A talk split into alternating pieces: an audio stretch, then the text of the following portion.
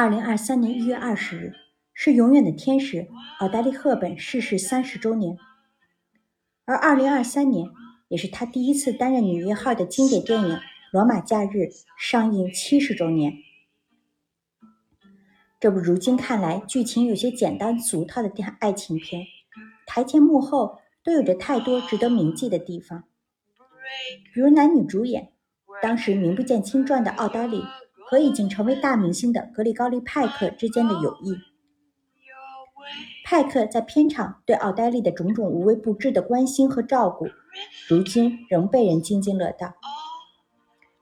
但事实上，初出茅庐、只有二十四岁的奥黛丽，也并不是人们想象中的一位需要保护的柔弱年轻女孩。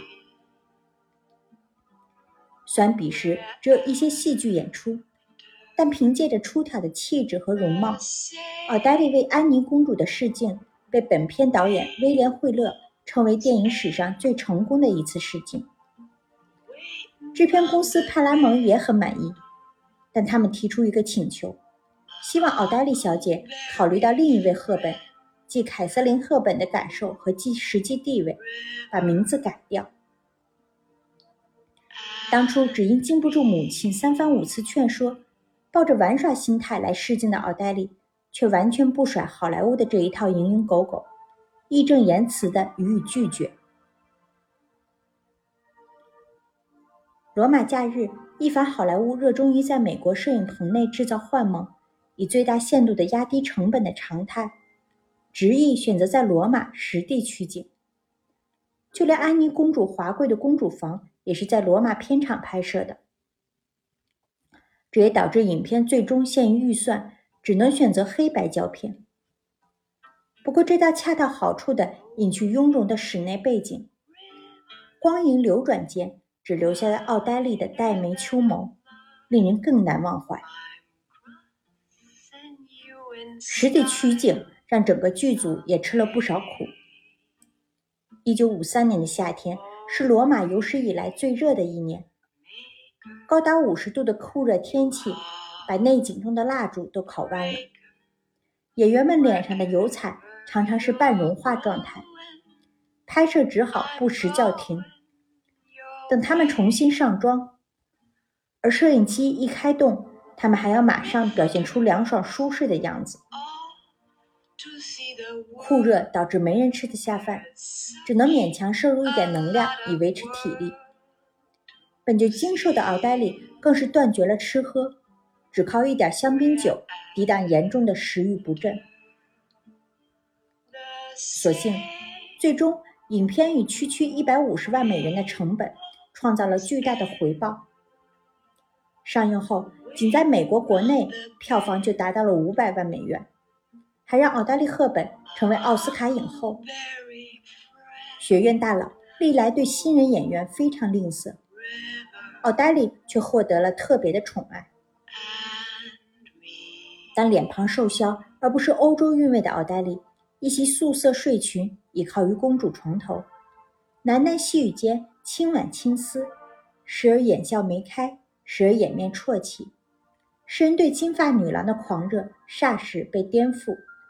好莱坞古典优雅的审美时代由此开启。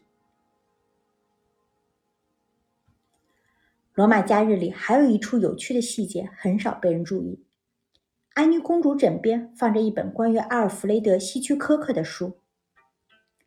悬疑大师以如此另类的方式，在一部爱情喜剧里出现。希区柯克后来的确策划了一部名为《法官五保释》的电影，你邀请奥黛丽主演。遗憾的是，这般天花板级别的合作未能如愿兑现。从罗马实景片场回来，仍顶着一头标志性俏丽短发的奥黛丽，转头就回到了好莱坞摄影棚，又开始与另一位大导演比利·怀尔德的合作。这部影片就是《塞布里娜》，更知名的名字是《龙凤配》。通过此片，奥黛丽遇到了人生中两个重要的男人：男友威廉·霍顿与一生知己。于贝尔德·纪梵希，因金童闻名的威廉·霍顿和奥黛丽在戏内戏外火花四射，两人后来甚至发展到谈婚论嫁的地步。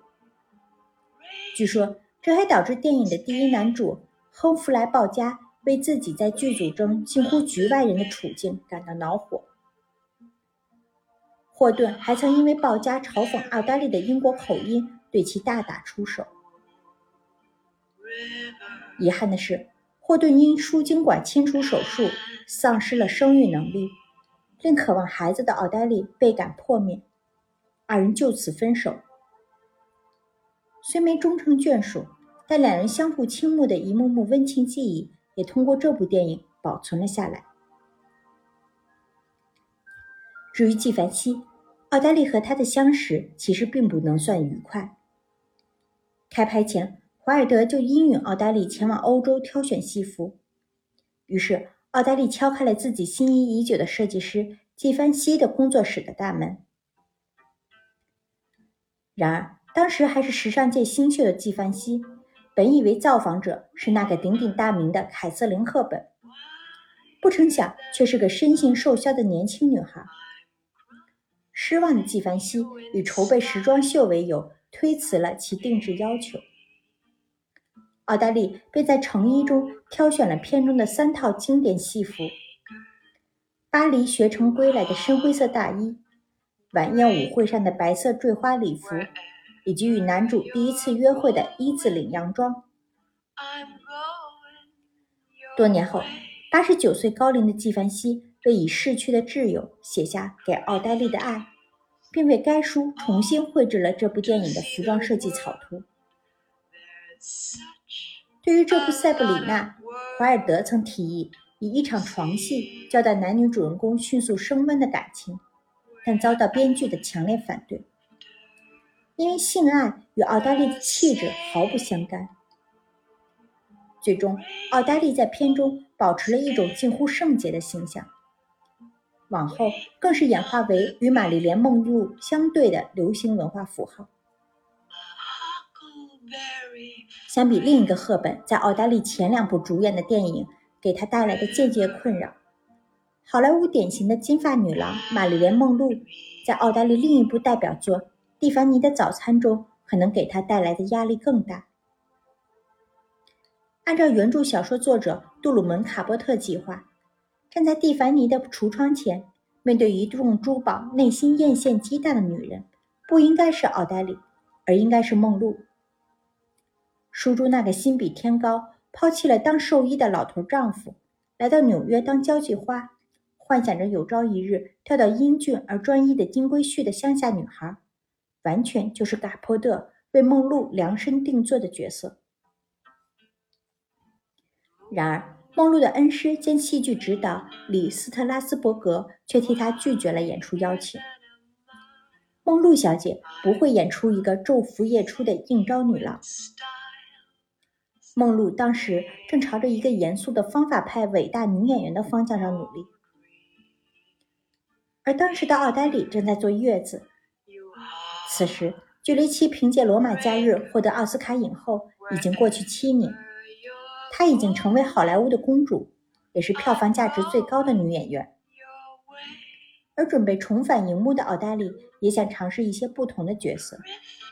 比如风尘女子。奥黛丽后来表示，虽然形象完全不同，但读剧本时，她还是看到了自己的影子。女主人公出身农村，奥黛丽虽身为贵族之后，在二战中也流离失所。女主人公为生活所迫去做一些本不愿做的事，这也很像她本人早年在伦敦的经历。一九六零年春天，为了拍摄蒂凡尼的早餐，奥黛丽作别新生的儿子，带着小狗出名，从瑞士飞到了美国。虽然拍摄过程也波折不断，但最终奥黛丽的变化打动了众人，她凭此又获得了一个奥斯卡提名。影片带来的最重要的影响，或许是之于时尚界。整个1961年，奥黛丽以蒂凡尼的早餐中的造型上了全世界三十多本杂志的封面，不过，其实把品牌直接植入片名，并借此名声大噪的奢侈品牌蒂凡尼，对电影并不欢迎。这个当时已近百年的高贵品牌，很忌讳女主人公的职业身份，所以无论对于电影还是小说，都没给好脸色。该品牌曾给芭莎施压，封杀了小说的连载。而当派拉蒙要求在蒂凡尼的旗舰店取景时，他们的态度也非常傲慢。一开始答应只能拍橱窗，派拉蒙低三下四出钱让所有的导购员加入演艺工会，才允许拍摄店内买戒指那几分钟的戏份。在一个歇业的周日，当剧组进入了这座珠光宝气的店铺，超过二十位警卫盯着他们的一举一动。不过，当奥黛丽出现时，空气瞬间变得温柔起来。从守卫、卖场员工到执行总裁，都对她惊为天人。当然，原著作者卡波特对电影也不满意，甚至可以说怒不可遏。他认为奥黛丽把纽飘女孩演得太幸福，冲走了知识分子本来赋予这个角色的讽刺感。她本来应该变得有钱和丑陋，可是直到最后，她还是那么漂亮和贫穷。而且在小说中，卡波特让女男女主人公一直保持纯洁的柏拉图关系，电影里却突破了暧昧的底线。如果是梦露来演，蒂凡尼的早餐也许会成为又一部七年之痒，那种属于中年男人的私藏。但最终。奥黛丽赋予了女主人公全新的气质，既不像她以往那些高贵典雅的玉女形象，也不是原著小说中那样风流下贱的女人。她成了一个波西米亚式的女人，一点点调皮，一点点颓废，一点点出位，一点点娇媚，也是一个完全不同的奥黛丽·赫本。wider than a mile. I'm